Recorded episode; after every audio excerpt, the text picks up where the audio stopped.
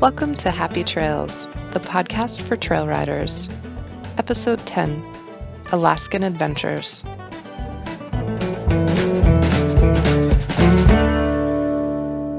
Hi, I'm your host, Jess. I've been traveling the US full time with my horses for two years. We've been trail riding and camping all over from coast to coast. My favorite thing about traveling, besides discovering new and exciting trails, is meeting fun and interesting people along the way. My guests today are Frank and Claudia Siller. They're originally from Germany but now reside in Alaska.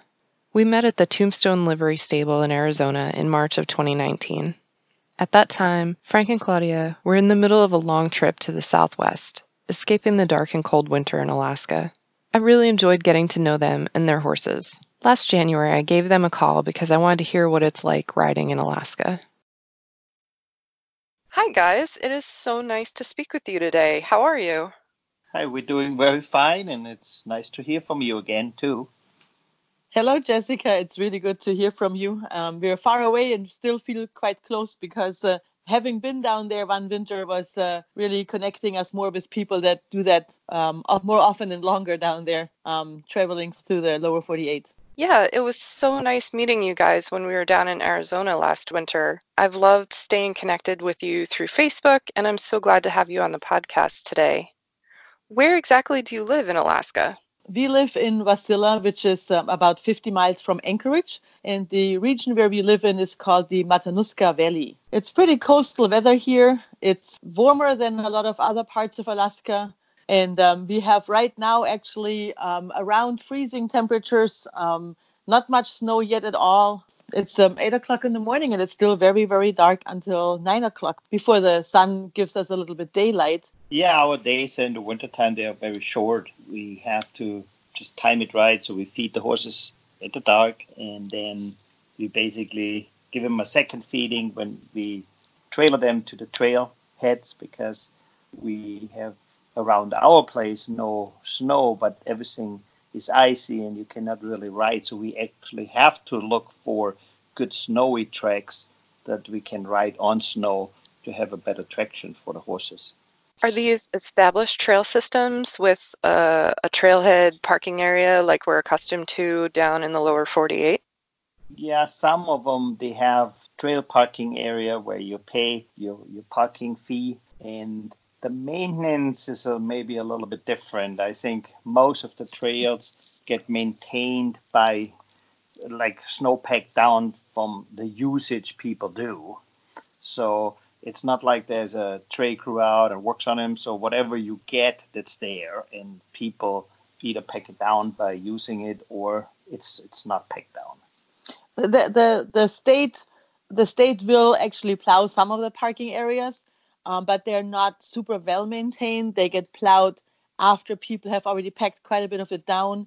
Um, and they don't really sand it. So the parking lot that we were last time riding was one ice rink basically. And then once we got on the trail, the trail was nice snow, but the parking lot was really um, a little bit tricky. We have sometimes when we can drive to trailheads really easily, and then there are some days where we just have to decide to hunker down at home because either there's a snowstorm going on out there and we don't want to be on the road, or because the roads have become just clear ice, then we don't go out there either, or when we can't find any trails that are doable with the horses with studs on. We definitely have studs on the horses pretty much most of the winter right now. We have um, boots with studs that we're using for the horses. What's it like in the spring, summer, and fall? Are you able to ride right off your property? We live kind of in a suburban country setting, so we can only go on the subdivision roads. And then uh, usually what people do, the four wheelers, the dirt bikes, and other trail users go alongside the road, and there's like established not trails, but, but there's like people go alongside the roads with their stuff, and we can ride there too. But it's not ideal, so we we really try always to to load up and go. And the I think what we have to be always thinking about is we want to use frozen lakes to go over to, so we have to watch the ice conditions and the snowpack there so that then we have more miles on trails we can use. So, when you take your horses out riding, what kind of time or distance are you covering on a day ride? if we can get a 10 miler in in the wintertime, that's a great thing. So usually in the wintertime, the subdivision rounds will be about three miles. And when we um, can trailer out, then we try to make it worth the trailering and really go hopefully at least five miles. Five to eight miles is what we probably mostly can cover. In the summertime, that's when we really go ahead and our shorter rides will be five to 10 miles. And then we're trying to ride 15 miles or something like that and then if we can you know if we if we really go uh, for a longer trip or even maybe a two day trip we might go 15 to 20 miles in a day so that's kind of what we're doing in the summertime we really try to ride two to three times a week um, trailer them out somewhere and there are definitely more trails available in the summer um, because of the parking issue and because of the um, because of the ground being better um, but in the winter time, like Frank said, we have the lakes that we can additionally use. We have the swamps we can additionally use. So theoretically, we have more uh, area available to us in the winter time, but less trailheads. And it has to be just right with the ground conditions that we have the lakes and the swamps frozen and enough snow coverage on them so that the horses can walk over them properly. In the summertime, we can go through the wooded areas, over the fields, in areas um, where in the winter it's maybe too steep or too muddy. In the fall, too muddy. In the winter, too steep a lot of times because we have a lot, we have a lot of mountains around us as well, and uh, those trails are all basically pretty much summer trails only. That sounds so beautiful and interesting. What's your favorite type of trail to ride? The favorite trail ride is we have uh, people would not believe, but we can do fantastic beach rides where you can go really miles and miles along beaches. Then we have beautiful mountain rides where you be in the mountains. And then we have a combination where you can ride to a glacier and you basically just can go almost right to it. And there's just so a big a variation of landscape we have, what people often not think. But yeah, my favorite time is just spend outside with the horses and enjoy. No stress, have fun. Are there horse campgrounds throughout Alaska? Not not really. So it's not like I think we don't even have what people call horse motels or governmental horse campgrounds. We definitely don't have because in most of Alaska is public land and you, you more or less is like more boondock style right? You you go out and then you just camp there. You either put your panels up or high line and, and set camp, and then you can go from there. Would you say Alaska would be a good place for people to visit with their horses? Yeah, I think it has definitely an array of unknown trails and if you like be more an adventurous type and don't mind that you be away from crowds and you don't be too afraid of the wildlife, then Alaska has definitely a lot of adventure for horse peoples and beautiful scenery. What kind of wildlife do you encounter out on the trails?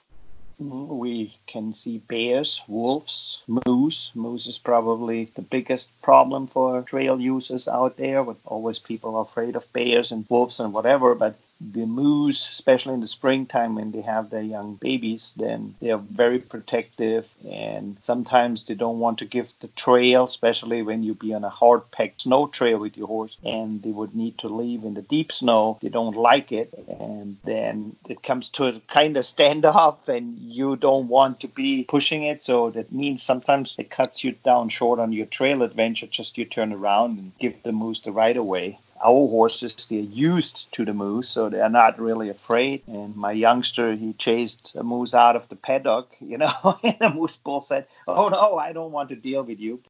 We have heard people having bear encounters, and I think the bear encounters in the summertime are definitely something to put in consideration if you want to do overnight camping with your horses and um, need to find a way how to set the horses up overnight. Then you have to a little bit more put into account how far in are you, is this bear country or not, and uh, be more aware that bears could be an issue um, when you have your horses tied up.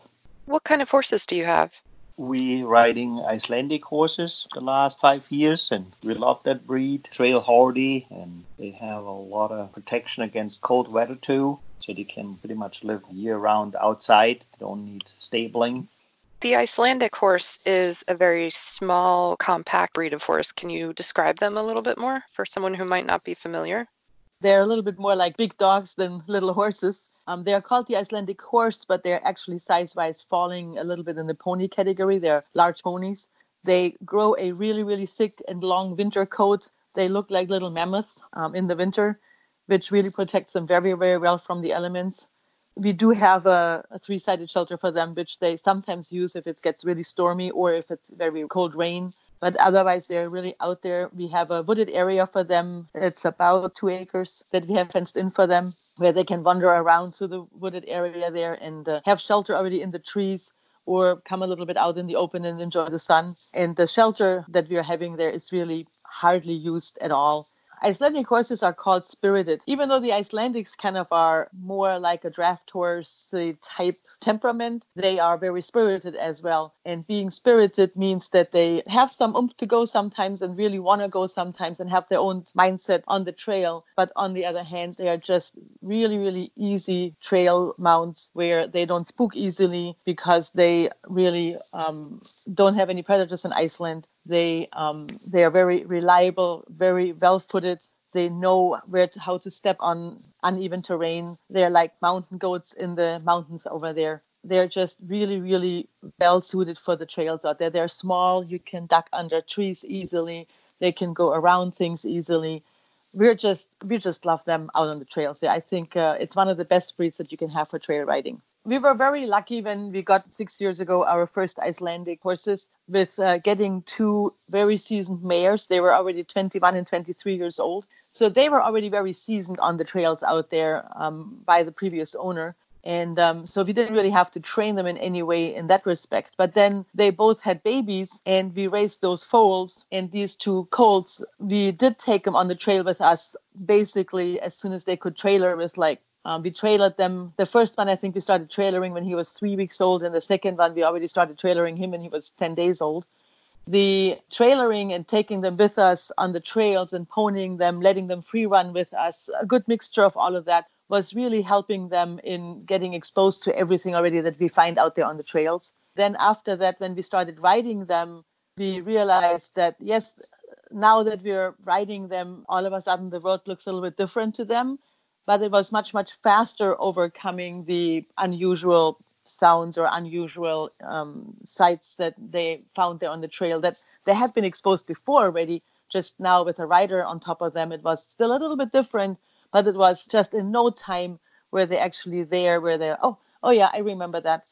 And then they were good about it. So they really were much much faster being becoming very reliable mounts uh, not being spooky. And it's really when they spook it's so easy. My youngster when he was four years old we were starting to ride him. When he got spooked he just stopped still in his tracks and looked around him and said what was that? And then he would look at it say oh, oh okay that's it. Oh there was nothing. And then he would walk on again. So he wouldn't run away. He would just stop and freeze or they maybe make one little jump and then they're like oh what was that? And then they're going on again. That's the biggest spook that we have found in our icelandic so far there might be some other Icelandics that have some more traits of uh, like a flighty horse left into them than others. There's always a little bit of a variety. But overall, I really feel that the Icelandic horse is a quite safe breed to ride once they have been exposed to the different things um, on the trail out there. What kind of tack do you ride in? We use English saddles, but some people use Western saddles. Claudia has an endurance saddle the tack is, is, is a little bit of problem for an Icelandic since it's short in the back. And because there's so many Icelandics out in the world, they actually do make specific Icelandic tack as well. So they have specific bits and bridles and uh, saddles for Icelandics. I have ridden my Icelandic with an with a Western saddle, and I still have that for her. Found one that was smaller with a rounded skirt, with a small skirt that fits her pretty well. Um, I have seen other people riding Icelandics with Western saddle, but it's not the common thing. The most common tack for the Icelandic is the either Icelandic tack, which is kind of like um, dressage, English dressage saddles, or an endurance saddle. What else do you do with your horses besides trail riding? No, I do mounted archery with them. It's my big passion on the Icelandic horse, and it's an exceptional, great breed to do that. Because they have a very nice fast gallop and then they're very smooth. And so there's different courses. There's like one referred to straight track courses and it's basically a gated off track. You run down and you shoot between one and three targets and then you have cross country tracks and probably a quarter mile long. There can be multiple targets out there and there could be 3d animals mixed in so it's more like a hunt cross country course kind of deal wow that sounds like such a fun and interesting way to use your horses yeah and it prepares you actually to be a better rider because it enhances your balance. But the main thing it does too is it's a big trust factor. If you go fast and you let go of your reins and you trust your horse and you feel your horse just with your lower body and you be occupied with your arms and hands and your eyes and look and shoot targets, it's good fun to grow together with your horse. And then as you get better and start traveling to other competitions, you might not always be able to take your own horse with you because you're flying to competitions that are thousands of miles away. And then you need to ride somebody else's horse and trust that horse. So there's definitely a lot of skill involved and uh, horseback riding skills involved in riding other people's horses um, as well as your own horse. Frank has been in Kazakhstan as well. Um, and uh, every time he flies in the wintertime down to the lower 48 or in the summertime down to the lower 48, um, to compete in a competition, he mostly rides other horses. Last winter was the only time for the first time that he could actually use his own horse in outside competitions because we were driving down with our whole um, outfit with the horses and the dogs to the lower 48 for the whole winter. That's where he could compete on his own horse for one whole winter. Everything else he does out of state on a different horse. Was it very complicated for you to get your horses out of Alaska through Canada and then all the way down to Arizona? It's probably not much more complicated than needing to what you need to provide states to state travel down there as well. So they check us at the border, they check all the paperwork very thoroughly. We have to have copies for them so that they can keep the copies. And then usually everything is fine. So we did not have any issues at the border so far. Yeah, the part where you travel to Canada is about 2,000 miles. And on the 2,000 mile journey, you better have everything you need with you. So you should be self contained, at least, I would say, for a good five day journey. Water is an issue too. Traveled with four horses, and we said about seven gallons per day a horse. And with that, we, we managed. But yeah, every time you come to a gasoline station, fill up your water too. How long did it take you to make the whole journey from home to your destination? No, we traveled last year in total from home to home. It was 15,000 miles on, on the road. We went from Alaska, the furthest, all the way over to Texas, competed in Texas, and came back through California and then up all the way back to Alaska. It was a long journey. But the funny thing was, we left at 50 degree weather here in Alaska, and it took us all the way down to Salt Lake, what's about three and a half thousand miles, to get about the same weather. So the thing is, when you leave Alaska, you're chasing the good weather for a long time. You have to go almost by end of September. You have to leave here, and the thing is to come back. We got chased by a snowstorm for a week out from Washington and we just drove in front of it and pretty much like after five days he, he, he caught us but then we was just on the tail end of the storm and we got a little dusting with it. So the time to come back to be safe it's it's a hard thing to say. We got in end of march we got back we got really lucky. We had dry roads and then friends of ours they came in april and may and they got into serious snowstorms so you have to plan really your journey. If you come up, you probably want to be coming by June. And then if you want to see no snow on the way back home, you'll probably leave right in the beginning of September. You have to leave Alaska again. When it starts once freezing, then everything is even harder to travel with horses. How did your horses handle the long trip? All the horses had no problem with the with the traveling, but we hydrated them, we soaked the hay, we changed the trailer when we came back and we had mangers and we really loved the mangers because we could have water and feed all the time. Just nice provided mangers versus hanging sacks in your trailer a big nicer change to travel the horses we was actually surprised since we came from cold country we moseyed our way through to arizona and hit the warms pretty hard there and it was still in the 80s we had to shave them down to make that transition happening, but it took the desert very well. And then even on competition level, so we competed in Arizona in the archery, did well there. Then we did the, the hop from the desert into moist, damp Texas and competed there again too. And we won the competition with a 26 year old horse. So it was very amazing how they can deal in a short notice with no grass, then lush grass, and, and wet and moist. So it was like, yeah, everything got thrown on these horses in, in, in the, on this trip. Wow, that's wonderful. It really shows how hardy your horses actually are, and your diligent care kept them healthy and safe during all this travel and competition and weather changes and feed changes. That's commendable. So, if someone is interested in learning more about Alaska and perhaps coming to visit, would it be okay if they contacted you and how would they do that? They can contact us through Facebook, my name, or give us a call, you know, and we can definitely help them, give them ideas which areas are better to go. And so my phone number is 907 841 7468 we do have a community here of uh, different horse uh, fanciers. We have for sure all the horse show stuff here happening as well. For trail riding, we have um, a community that practices for CTRs for competitive trail rides, and we do have actually competitive trail rides happening up here in Alaska.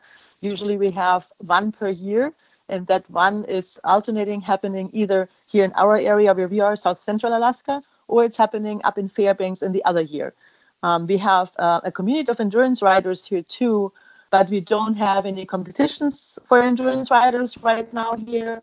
We have the mounted archery competition happening um, in um, in the summer that Frank is putting on once a year usually we have a community here for the backcountry horsemen um, that is quite active and is putting rides together, you know, leisurely trail rides, overnight rides, packing trips. Um, so they can definitely get in touch with the Backcountry Horsemen of Alaska as well, where we have two chapters. We have one chapter down on the Kenai Peninsula, and we have one chapter up here that's called the Mat-Su Backcountry Horsemen.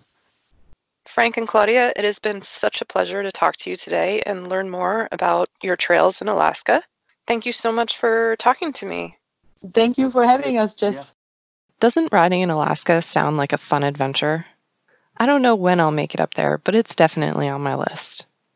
If you're considering taking a trip with your horse, make sure you consult the interactive map I've created from years of researching places to camp with my horses. You'll find it at rideclimb.com/map. Well, that's everything for today.